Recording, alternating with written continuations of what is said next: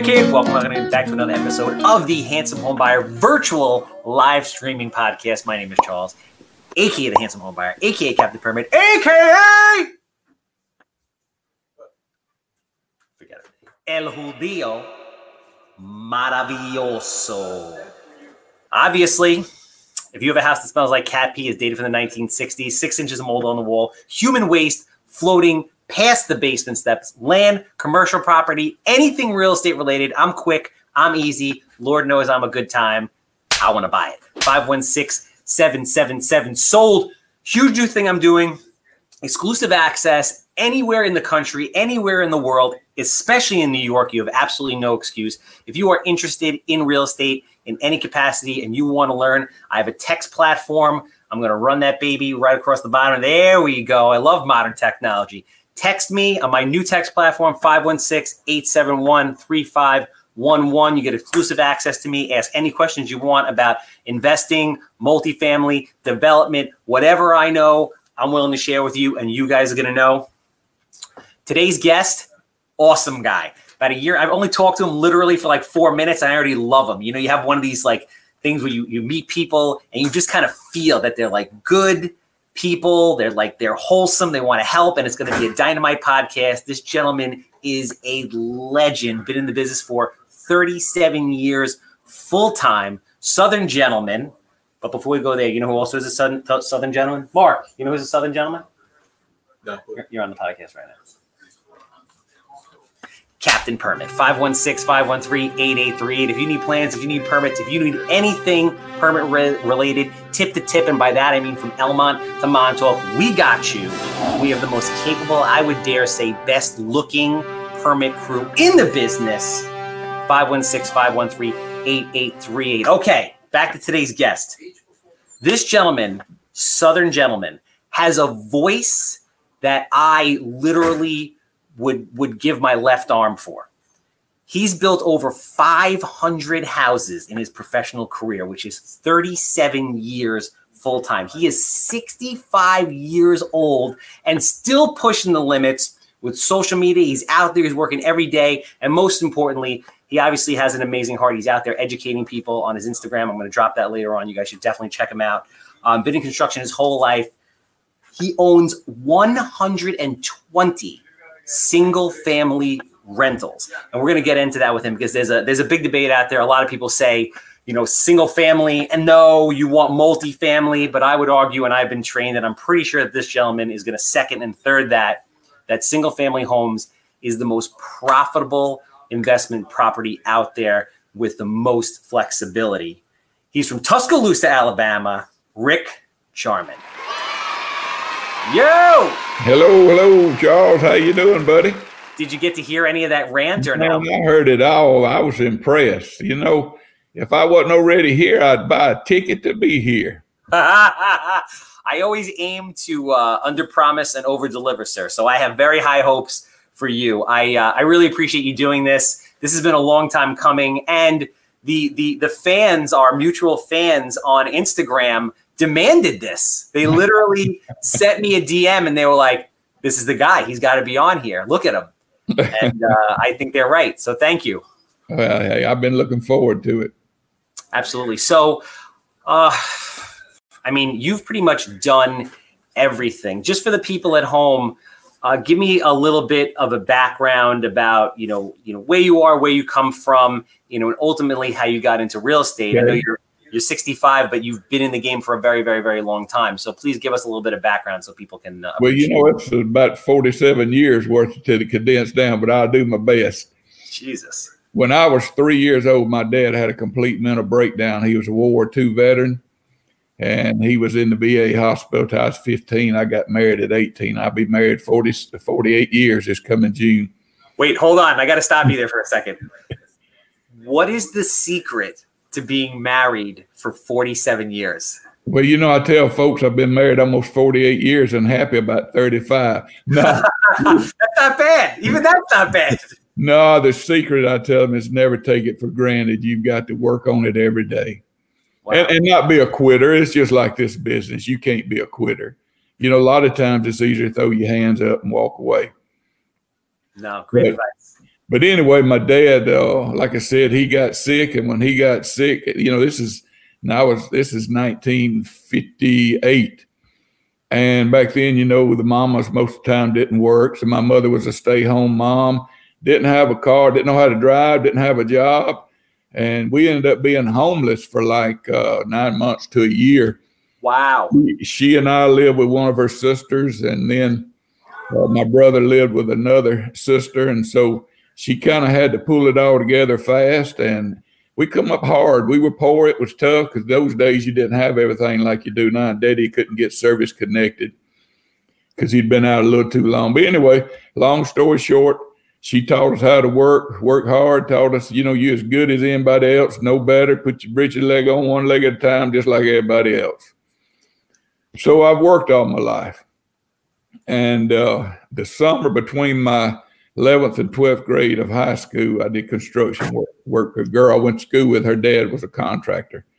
And I loved it. I mean, I'd, I'd always, when I was a kid, they were building a subdivision back in behind our neighborhood, you know, and I'd ride my bike over there. And, and this is back in the days when everybody really drove nails. You didn't have nail guns and stuff, and everybody'd be fussing and cussing and all the excitement, you know. And I knew I was going to like it. So after that first summer I worked it, I said, man, this is what I want to do the rest of my life.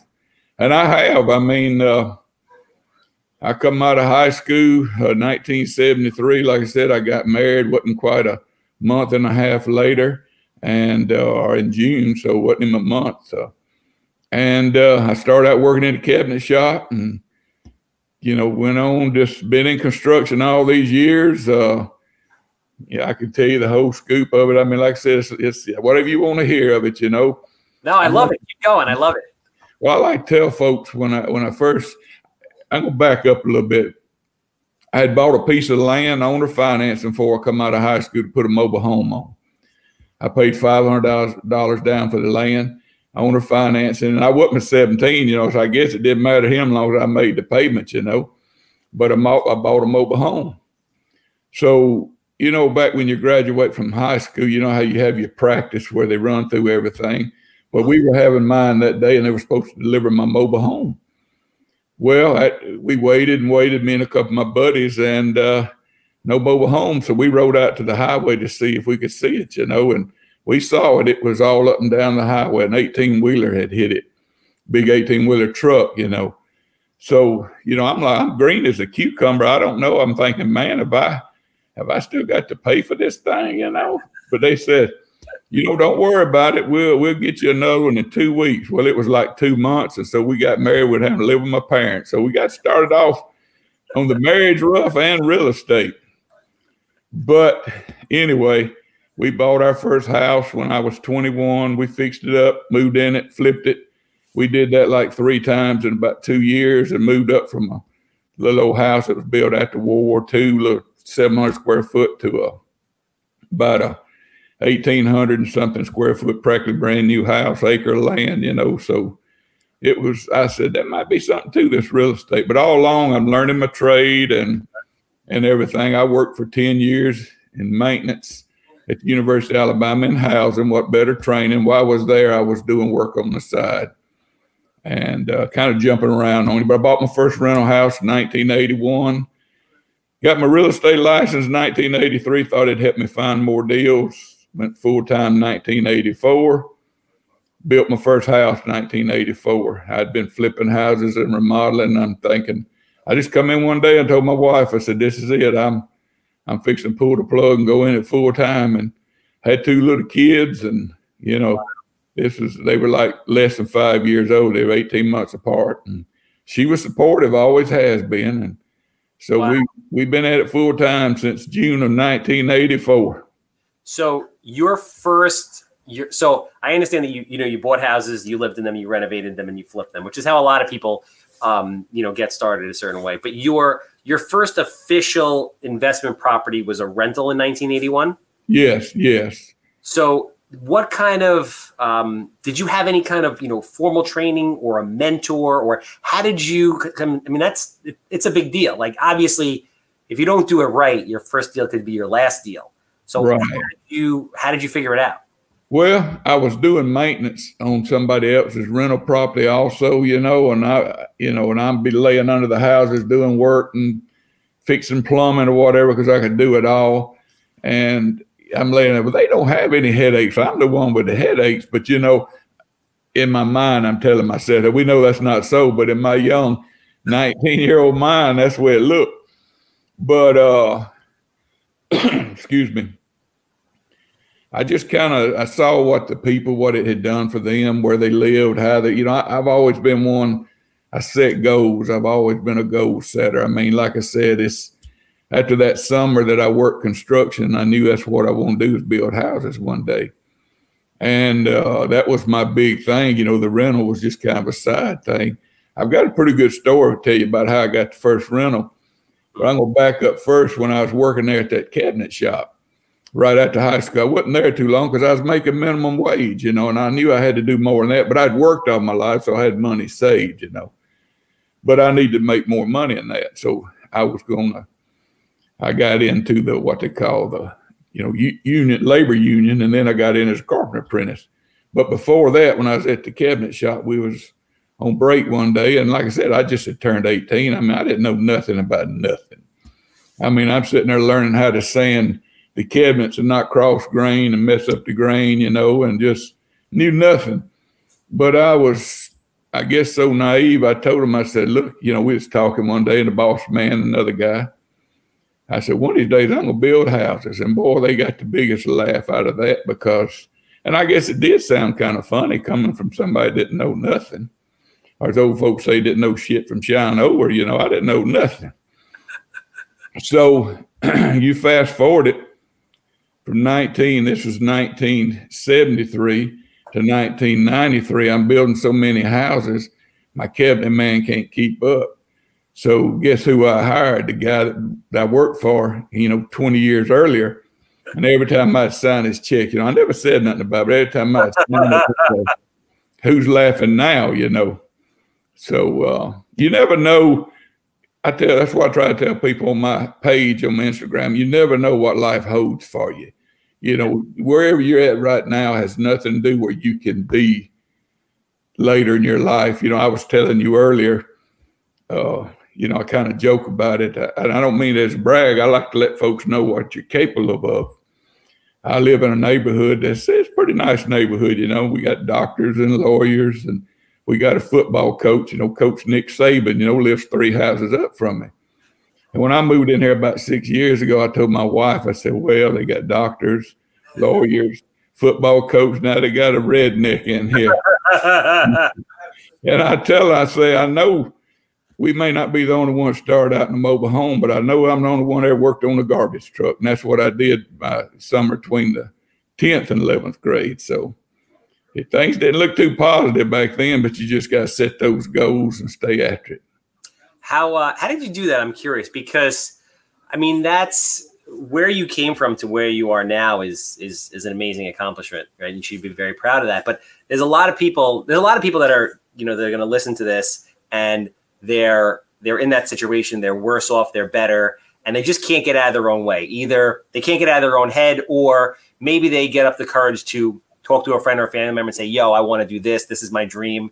And then you know what happens a lot of times you know friends or family or whoever they they shoot it down similar to that gentleman how did you stay so focused um, and just so optimistic through everything you were going through well you know i tell folks when i when i married my wife and her parents of course they didn't want her to marry me because i had no trade no you know making minimum wage wasn't going to college and she was she's 22 months older than i am so she had had a little bit of college when we got married and uh, you know, I probably wouldn't want me to marry her. To, if my daughter wouldn't want to marry me either. You know, I, I mean, it did look like my wife. I always tell folks she must have saw something in me that maybe only my mama saw. You know, your mamas they they see the best in you all the time. You know, but to answer your question, I think I don't know. I just wanted things. You know what I mean? I, I come up really poor, and I didn't have enough sense to know if somebody else can do it, I can do a little bit of it. You know, and I just I just I'm a goal setter, and and I don't want to talk about another podcast while I'm on your podcast, but you know when I first got on Instagram, uh, I set a goal. I want to be on the Bigger Pockets podcast. There you go. You, you know, well, I, I did an episode 393. Nice. I didn't know. And, you know, and I and I look around, and I've only seen one person I think older than me on Instagram. That's that billionaire that does all that cussing. You know, you know who I'm talking about. Oh, who? Who is that? I can't think of his name, but boy, he'll let him fly, man. He, he's probably from New York. I don't know. Just, just, just no, they, I've heard it. These ears have heard a lot worse. I guarantee you. But uh, you know how it all started. My journey on social media. I had uh, I didn't know what a podcast was about a year and a little year and a half ago. I had I didn't have a clue because I don't listen to talk radio, none of that stuff. Well, my son, who works with me, been working in the business with me for 20 years. He's uh, 38 now, 38, 39. Yeah, 39, I guess, 38, something, whatever. Anyway, he he he introduced me to Bigger Pockets and I was listening to a couple of them. I said, "Well, you know, I'm no expert, but I did a few things." I said, "I need to be on that show."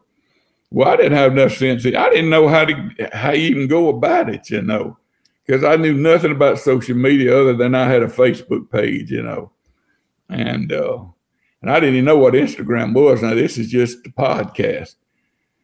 So I got to thinking. I said, well, you know what, David Greene, he's a real estate agent. His number's out there somewhere. So I got his number and I'd call.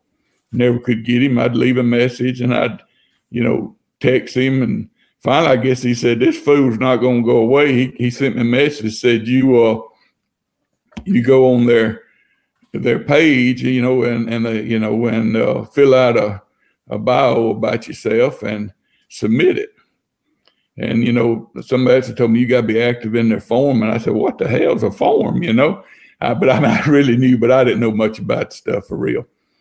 So I go on there and uh, I fill it all out and I'm doing, I slept at one o'clock at night and I lose it, I think. I said, darn, you know, my big fingers on my iPad. So I get up next morning, I fill out another one and I send it to him. I said, now look, you may have two of these from me. You just figure out the one you like the best and that'll be the one we go with. But I never heard nothing. I'm thinking, well, because I'm just thinking all I had to do was send in. They've been knocking on the door, you know, ready to do business. So I was thinking, well, I'll just do my own podcast. So I ordered me a mic and I got on YouTube and all this stuff I've learned off of YouTube. I got Garage Band, and so I needed a website. I don't even have a website. I don't have one this day. And I had a couple of folks who were supposed to do it, and you know I'm kind of tired. I wasn't going to pay what someone was asking, but you know you get what you pay for, I guess. And I should know that and being a home builder, but I wasn't going to pay for a website. So finally I got aggravated, and I said I just ain't going to do a podcast. I'd start me a YouTube page. So I went on there and read about that, and I started me a YouTube page. And it didn't do much. And I'm thinking, darn, I must not have nothing anybody wants to hear. Well, my daughter-in-law said, well, you ought to try Instagram. I said, ain't that like Facebook for young folks? She says, no, you, you need to check it out. So I went on there and I didn't know how, you know, I, I was, I mean, like I said, man, I didn't have a clue and you look back at some of the conversations you and I had, I mean, I'm just, I'm just, I don't know what to do. You know, I'm just trying to talk to folks and I'm trying to, you know, but my whole goal was I want to get on here and help people. Yeah. I, I don't ask anybody for anything. I ain't selling nothing. I tell them I don't want your money. I'm just trying to help folks. Well, the Instagram takes off. I mean, I don't know why, but I've been blessed you know, I look today, I'm, I, look, I think about another 30 something people if they start following me. I'll be at uh, 26,600 people in a little over a year and a half, all organic. I hadn't bought any followers and probably a lot more, but you know, you get the more pretty women saying they, you know, want to, you know, you, hey, handsome, you know, you want you know, probably somebody over there in, in, in India, you know, probably ain't even a woman. And I just block them, you know, because Hey, I ain't no fool. I didn't come in on no cordwood truck yesterday. They ain't got nothing they want to talk to this old man about. But it's it, Instagram has been a great ride. My my average followings, uh, 25 to 34. Mm-hmm. Uh, New York, believe it or not, New York City is my largest following. There you go. After that, you know, so it's just been a lot of fun. I want to talk about um, you know the the houses and the things that you've done because you know again what you accomplished is amazing. So I have this saying where I flip houses to buy rentals. When I first got into the business, I started flipping houses, and then I realized you know if you want to create generational wealth, I want to do like what you've done, which is I want to buy rental properties. So I always explain to people, I'm like, you you want to people want to flip houses because it looks sexy, they have TV shows, but in actuality, you just need the education and the money to turn around and then put into rental properties, which will right. kids, kids, kids, kids, kids, really. So again, I know that you've you've built and or flipped over 500 homes in your career. Was that your motive? Were you building to create to generate short term money to put back into rentals? Yeah, I mean, I was buying rentals, and really, I didn't have a game plan like, okay, I'm gonna do this, this, this, and buy rentals. House building, you know, you have to borrow a lot of money when you build. And like since 1998, I have built nothing but speculative, and what that means, if people don't know, I buy the land, I put the house on it, I pick the colors or my decorator, whatever, and then I sell it. You know, it's not a pre-sold. Yeah. Which is riskier, but it's more money, you know. And that's all I've done since 1998. But what I would take trades, I never hear people talk about trades, and I've talked about that some on one of my videos. I thought it'd do real good. But you know, we've had such a good market, people are probably not interested in that. But you know, I would take a trade, kind of like trading cars. I'd try to get it down where I'm getting their house for like 70%. And they're buying my new, I'd have two separate loans. The house I'm selling, I'm getting all my profit, you know, for selling the house. I take part of that profit and use it for my down payment, you know, to set up the rental house or the house I'm going to fix up and flip. That was a trade because a lot of people don't want to move twice. They, they, you know, and so. Wait, so you would, bu- so basically, you would build a home just on spec they would someone would come there say i like this house. You'd ask them if they had their own house. You would then sell them your new house and then buy their house and either flip it or turn it into a rental? Right. Each one was contingent on the other one happening you know two separate contracts. Yeah. And a lot of times i'd be buying it in a different company not my construction company. Wow. I mean that's a it's very smart and b i'm really surprised like and the numbers usually made sense like Oh yeah. Well, you know, I would tell them, say, look, if you put your house on the market sale, you're gonna probably have to pay a six percent closing cost. You know, if I'm buying it, I still got to pay a commission. So I deduct a commission, I deduct cost setting it up, interest, and plus, like it's just like a car lot. You know, if you trade at a car lot, you're losing money. We all know that. You got to need to buy it right and then sell your vehicle. Same way with the house, you know. But the advantage for them was they'd take less because they didn't have to put it on the market and fool with it. They didn't have to, you know, sell it. They didn't have to move into one place and then this house be ready for them, you know, or whatever. Because see, I'd let them live in their house to the one I'm building's finished. Because a lot of times they're looking at it pre, you know, not pre-construction, but in the middle of the construction. Yeah, they don't have to move. You know, all they got to do is move out and and it. I mean, I did that. I took I've took backhoes, motorcycles, boats, I tell folks I've taken everything but a gold on trade. You know, I just would take anything to make the deal because you had to in the day, you know. But back to your question, it was kind of like I just did whatever I had to do to have a paycheck on Friday. I tell folks since 1984, if I didn't make something happen, I didn't get a paycheck. Yeah. So if building was good, I'd build. If remodeling was good, I'd remodel. You know, but all along I'm buying rentals, flipping houses, and that kind of stuff. So that's what I was going to ask you. So you've you were in the game again before it was very before it was very popular. Um, on top of that, you've been through every kind of market there is. So I, I would love to hear kind of you know how things have changed since flipping was before flipping was even known as flipping now into modern day flipping and then you know what it was like or even some war stories going through the different cycles because right yeah well we used to just say I got this fixer up. I'm fixing up to sell. You know, that's that was the fixer uppers, what we called them. Uh, well, like I said, I bought my first house to flip in 1976. I was 21 years old. So I didn't start, you know, my going in business for myself full time until I was just turned 29. But I was always doing stuff. But let's move forward. I, I went in business for myself full time. You know, I just, I, like I said, bought my first rental in 1981. I need to tell you that story too. You need to hear that one.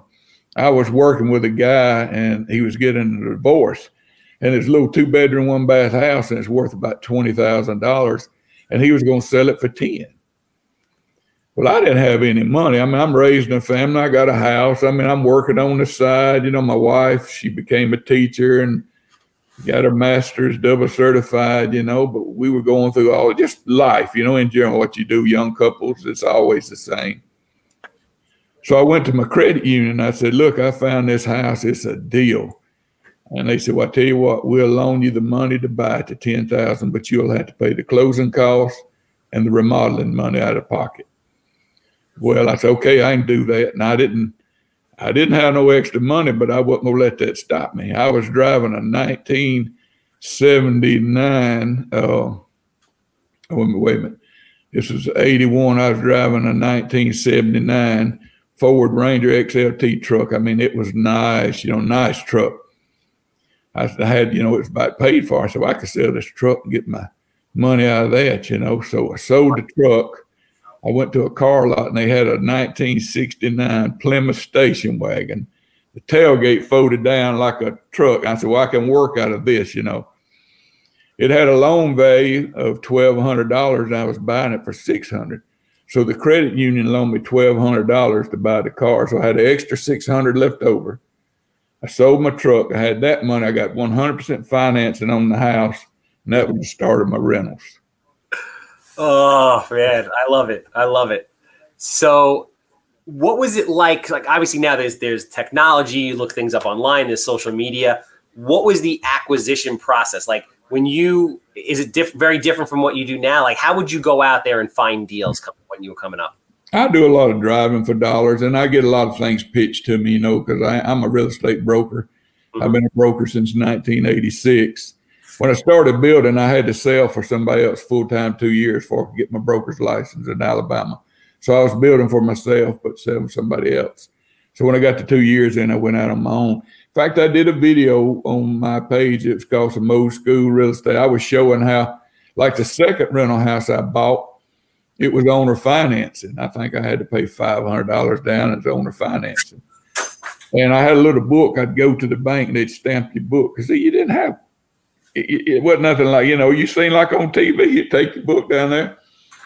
You know when we were writing contracts, it'd be on the hood of the car. You didn't go back to the office or the computer. You didn't have a computer and you and if you were listing a piece of property, you would say, "Could I borrow your deed and go to the office and make a copy of it?" And if they didn't want to give you the deed, you would have because a lot of people think if they give you the deed, they don't own the property anymore. You know, so you'd have to go to the courthouse, print out a you know the deed because you had to know who all was on the deed. You couldn't, you know, it's it's not like going into you know in your office like I have now, and I'm sure you do all the MLS on your computer yeah. and you have the courthouse record and you see who owns it and everything. Well, we'd have to go up there physically and do it.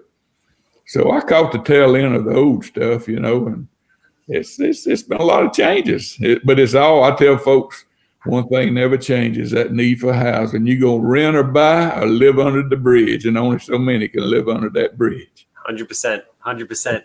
So, um, oh, what was I just gonna? So, talk to me about you, you said you got a little bit into commercial stuff as well. You've kind of you've branched out a little bit, some commercial or no? Yeah, I, well, I did. Uh, I, I, own a couple pieces of commercial now, but it's just like offices, houses that turned into offices. You know, mm-hmm. I've dealt with some multifamily. I like single family. I did enough to know I didn't like it. I once had a ten unit complex, a sixteen unit, and a fiveplex. Uh, I just found I like single family better. You know, but I guess I need I didn't answer your question, uh, and I did a video on this. I've been through six recessions, counting this one since I come out of high school. Yes, the first one, the, yeah. you know, the first one I didn't really feel because I was just working for somebody else, but I did feel, you know, we had lines, they had rationing gas, and you'd have to hope you got. We had a gas embargo, and you had to hope you could get enough gas to get to work next day. So I felt that. That was in '73. And I, on this video of mine, I go through and tell them every year how long the recession was and everything, you know. And I tell people, go online, look at the history of interest rates and stuff too. I did that from the time. I mean, I've seen a time when 11 and three quarter fixed was the best you could get, and that was camping out all night to get a government bond issue. 12 adjustable was your normal loan, you know. Well, now here it is, all these great rates. But anyway, you know, I, have been in for business through four of the six recessions. So 2008 didn't hurt me because I had learned a lot of lessons in the late 90s. You know, we they don't nobody ever talks about this, but you know, we went through a situation where we had the savings and loan crisis. You know, and a lot of people got caught. President Trump, this the same time he got in trouble with real estate. I got in trouble. I basically had to sell all my rentals off. What my rentals didn't get me in trouble. It was the building and got caught, you know, it, building's a risky business. That's why I tell folks flipping houses like on vacation. But anyway, I had to, I basically had to start over. I went made that bar millions of dollars and couldn't get a $19 pager in my name. Wow. And I was 43 years old having to kick it in high gear again. I actually went back, put my nail apron on and started back like when I started out till I could get regrouped.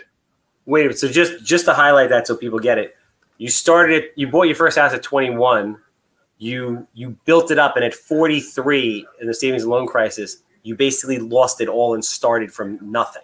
Yeah. All over again. All over. How did you handle that emotionally? It's uh, well i'll tell you this this was in 1998 and there were three other builders in my town that committed suicide during this time. It's so sad. I wow. mean it, it was tough and i'm thinking I look back at one of them. He had a son the same age as my son, and uh, I think you know, um, however my son was old in that time.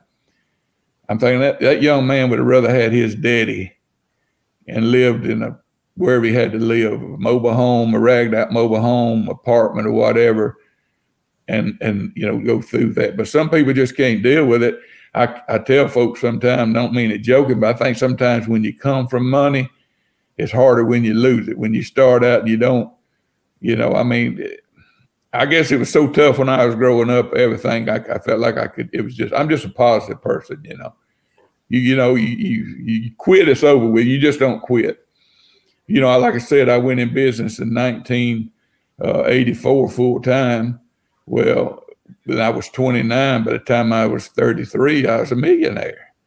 You know, and and that's when you know, and then to go from that ten years later, you know, you had to start over, and, and you you know, I see people on here now on Instagram and everywhere. You know, you think about this, they've all come in right after the recession. They reaped what people had lost from 2008.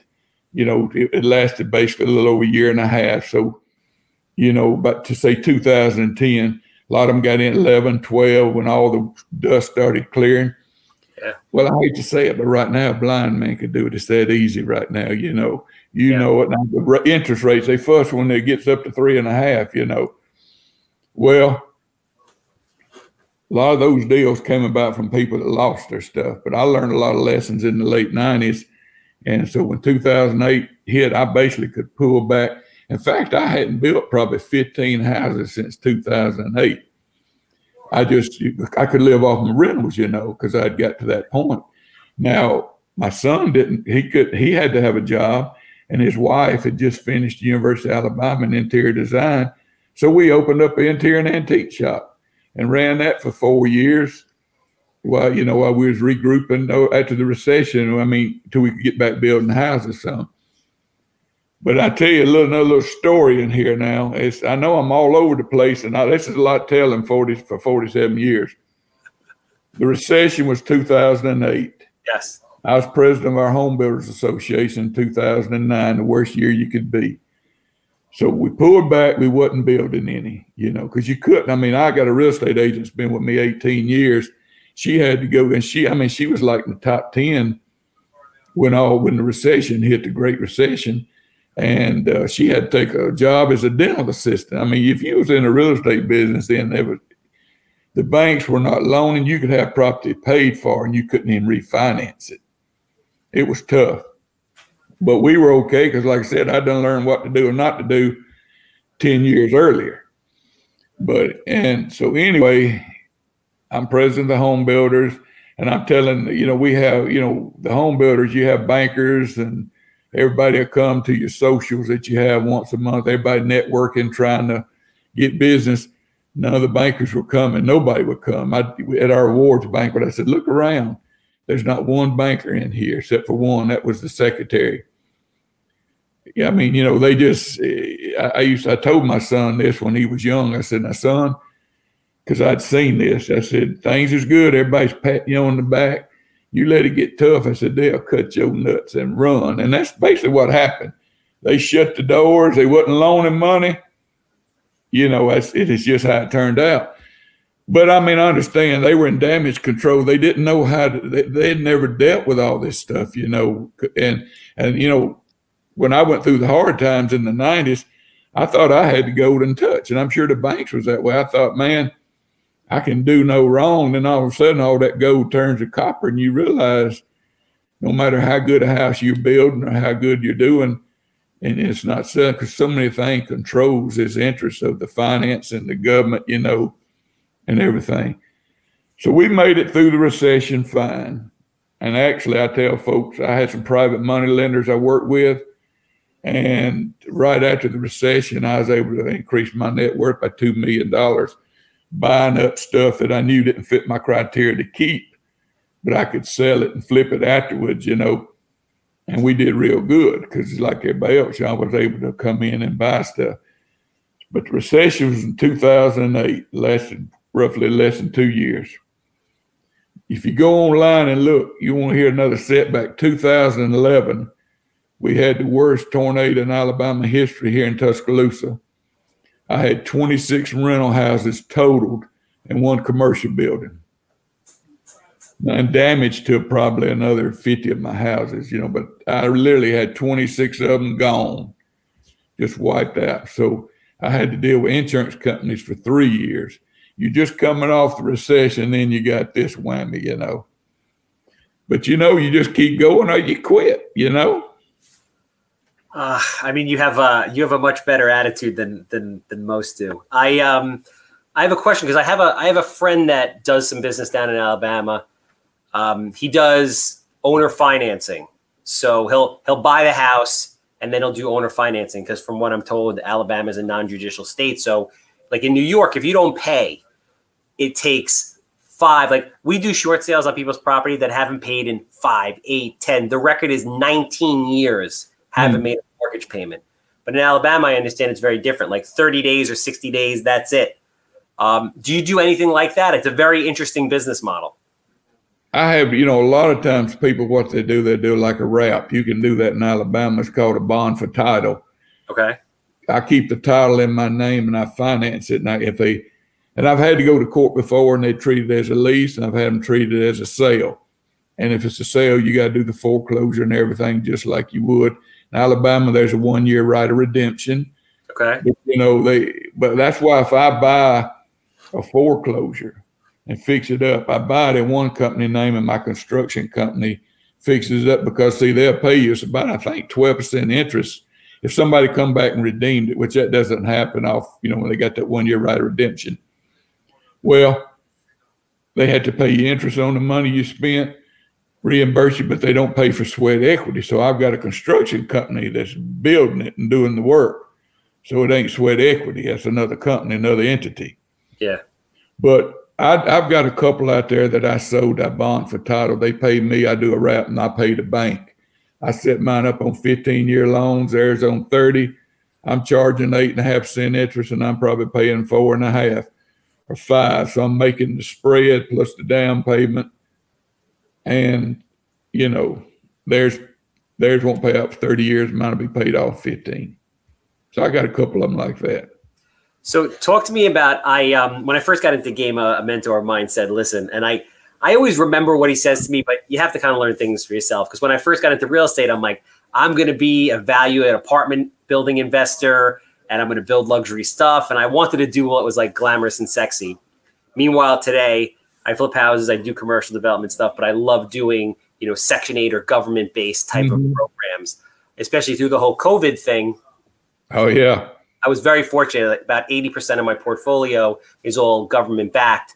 So I just kind of cruised through this whole thing with uh, without any damage, fortunately. Uh, talk to me about you know your experience with single family homes because a lot of people are out there saying ah you want to buy apartment buildings it's one roof it's this it's that and um, through my experience i've learned that my mentor carl was actually right that you know the, the rois that i've gotten the flexibility to be able to sell houses or the way i finance them is is unlike any other uh, property out there it's like you say they say well it's all under one roof but that's a big roof you still got 10 water heaters 10 heating and cooling units 10 power meters and boxes. And I didn't like, I, you know, I'm in a, a student town. I'm, it's a college town. So we don't have a lot of in between. You either have student housing or kind of housing, Section 8, your C class, you know. So I, I had a few student things. I just didn't like it. I mean, I didn't, I didn't like it at all. And the same way with multifamily. And I'm not, you know, usually 10 units or less or six. That, that's run about like a single family home. But you get in these big units, you it's just it's just grown up daycare. I mean, I, I don't want that. That's that's just not what I want. I'm like you though. I get ninety. I, I'm ninety five percent Section Eight. My money's coming from the government. I yeah. deal with two cities. You know, one's on one side of the river and one's on the other. One of them direct deposits my money. The other one mails me a check by the tenth. I mean, you get the part from the student, I mean, from the, the tenants, the part the government doesn't pay. But here's the thing, just like you said through COVID, you hadn't heard all these folks saying you need to be in multifamily. I mean, a lot of them wish, you know, you, you don't hear about somebody saying, well, you know, I got 125 rental houses, but there's a tenant strike going on with all my tenants. No, but the apartments, they're having that some places. Yep. And another thing is just, you know, it's safer. You're doing other things. You're flipping houses. You're flipping commercials. What I did, I still, I quit building in 2015 when I turned 60.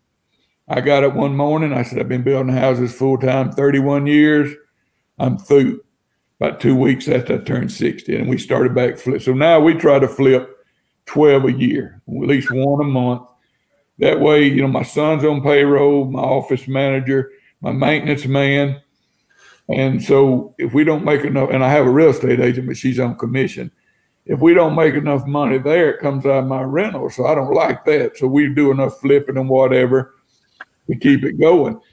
But as I said in 98, when I had to start over and I started buying rentals up again, you know, first it was kind of like, like I said, I put my tools back on and I was, you know, doing what I had to do, remodeling and started building a couple of things for other people, and and I would trim them. Pay. I mean, literally, I was still a real estate broker, but you know, I had to make, I had to turn money. You know, I had my daughter in 1998. My daughter was graduating high school, going to college. My son's in private school, and here I am. I can't even get a pager in my name. I had a plumber friend of mine that I had put in business a few years earlier, charged a pager for me. You know, and how, you tell me, how did you go from that in 1998 to, you know, I, I, my portfolio was worth over 11 million, which is not bad in Alabama on, on rental property, you know, and I have probably less than $2 million debt. Wow. It's just single family is the safest way to go. And I'm starting to build over. So I want safe, you know what I mean? Because I, I, I'm 43 years old I don't have time for another mistake. I got to, you know, I got to play it safe. It's safer. And it's like this. People don't, you know, most people want a house with a yard and whatever. At least they do, you know, in Alabama and a lot of states, you know. So I think it's just safer. And, and, and you don't have the turnover, you know.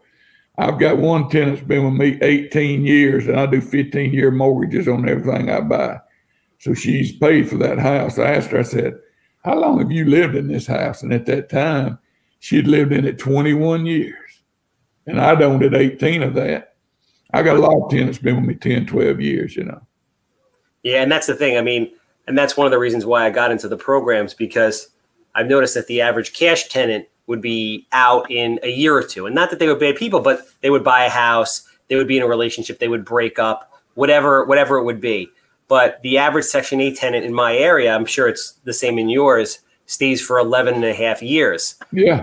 So while people would say to me, "Oh, you can get more if you rent to somebody else," yes, but when it's vacant and you have to renovate stuff and you have to paint, and you always have to do something. That's when you spend the money. That's when you lose the money. That's it. And, and you don't have to do that. All you have to do is keep it passing the Section 8 inspections. You don't have to, you know, it's just, I, I think it's the best thing since sliced bread. I like it myself. I love it. I love it. Um, so one final question for you, sir. You've you've you've done a lot, but in, in my opinion, you're still a very young guy and you have a lot to go. Um, what's the future look like for you? And then also, what advice would you give? Because I get hit up by a lot of young people who are looking to get into the game, or just people in general that are looking to get into our business. What advice would you give them on the on the best way to uh, to start? Oh, okay. I'll tell you this. You know, uh, before we get to that, I'll have people ask me, say, "Don't you miss the building business?" I say, "Well, I do sometimes, but I can get my recliner and it'll pass." You know, so I've kind of put that phase of my life behind me now from 65 on, it's just going to be fun stuff. And I mean, 60, I was 60, you know, when I quit. It's kind of like this. My wife used to make me eat that turkey bologna when I turned 60. That's something else. I said, let me tell you something. Don't bring no more turkey bologna in this house. I want the real stuff to the day I die. And I love some bologna, you know, some bologna. So my whole thing now is to enjoy, you know, which I enjoy. I was 60 before I learned I could take a day off. You know, like I'd work Saturdays. Not mean if my family was doing something, I'd go. I didn't miss none of the things with the family. But to break it down, I couldn't just hang around the house and piddle. I mean, if it wasn't nothing going, I couldn't go watch TV or something to nighttime. I mean, I wanted to be out doing something. I'd go to the office, worked about one or two o'clock, check jobs. I loved to work. I had a, a condo on the beach at Gulf Shores, Alabama, right on the beach for almost 13 years, and I never spent a full week down there because I'd get antsy. I'd be ready to come home after about five days, you know, six. I just, I'd worked all my life. I love it. It's still, I get as excited today as the first deal I ever did. But now to answer your question, I'm hard to get wound down. You can see that. I love this business. When I got on Instagram, the whole thing is to help people. I tell them, like I said, I'm not trying to sell them anything. I got over 500 videos, and you won't find one time I'm trying to sell you anything. I tell them, I don't want your money. It ain't what I do for a living. You know, I want to help people, but I want to help them through the videos. I don't want a bunch of DM because I ain't, I ain't got that kind of time to fool with you. Know, my wife said already I'm on the phone too much. You know, so I'm trying to help people through my videos, let them know what's possible. I don't know why people took a liking to my page. You know, they call it organic because I don't do, you know, I don't spend much time with them. I do a video. I don't have all the labels and whatever. I just cut the video. They call it organic and I call it half-ass, but I guess, you know. But what I would tell someone, if you're going to do this business, to me, the most important thing in this business is learning financing. Because, you know, you hear people say, well, what comes first, the deal or the financing? When some people say, well, you get the deal, the financing to come. No, we're in the kind of market now, if you don't have your stuff together when you make an offer on something, you're going to lose that deal. So financing, it's very important and learning your market. Now, that's two things I preach all the time. You, you know, I'll, I'll say it's always got to be a deal. And they say, well, how you know it's a deal? I'm thinking you got to, you know, you got to be a self starter in this business. That's another thing. You can't. I tell folks, I said, I can't turn your head over and put a funnel in your ear and pour it in your head. You got to learn it. You know, you just got to learn it. And, and, and you know, I in fact, I did a video. Like I said, I talked about my videos, but I got over 500 of them on there. I did a video talking about comparing it to buying a car. When you're going to buy a car, you got to determine, okay, you're going to get a Toyota, Chevrolet, Ford, what you want. You figure out what you want. Then you go and say, okay, do I want an expensive car or what kind of car I want? And you just break it down the same way when you learn in real estate, what market you want to be in. You want to be in A class, B class, C class, which I didn't know all that stuff. Like I had to learn a lot of this terminology since I've been on here. I didn't know what half the things meant. In fact, one day a fellow said, uh, I told him, thank you for following me. I usually do that, you know, used to because I got where now I can't keep up. And he says, I thought you was a bot. And I said, What? What's a bot? He said, A robot. I, oh, I didn't know what he was talking about, you know. They call me OG, and I mean, I understand that, but then they say goat, and I think, what the hell does that mean? I had to go and look it up, you know. But uh, real estate never changes. You know, that need for housing is always going to be here ever since people lived in caves, you know, and you can't say, well, housing is too high. I'm not going to rent. I'm not going to buy. I'm just not going to participate. No, you're going to rent or buy. You go, you going to do one or the other. You got to live somewhere. Like I said, only so many live on that bridge. hundred percent. Mr. Jarman, you're a gentleman. I really appreciate you. I put your uh, your Instagram on there, but if people are looking to uh, to watch your videos, to you know, obviously it, it's tough to get in touch. But do you still have the YouTube channel? I do. It's the same thing. Real estate old school. Real estate old school on Instagram. I've watched a bunch of the videos. I highly recommend it. Uh, very cool, very educational, and he he covers a lot of different topics. And there's uh, there's a there's a good sense of humor to it. I try to entertain folks. I tell them the hardest part, you know, Had a buddy of mine out in LA that I've gotten to know on here said, You you gonna run out of things to talk about? I said, Man, I ain't even got started on construction. But, you know, but coming up with a different title, that's the hard part. I can talk about whatever you want to talk about, but I got to look at one day and I done labeled some of them the same thing, but you know, it is what it is. Now, I appreciate you, sir. Thank you very much. And obviously, anybody out there on Long Island or in the five boroughs, if you have a house that smells like cat pee, is dated from the 1960s, six inches of mold, property, commercial property, land, notes, I don't care. I'm here. I'm the handsome home buyer. I want to buy it. 516 777 sold. That's a wrap.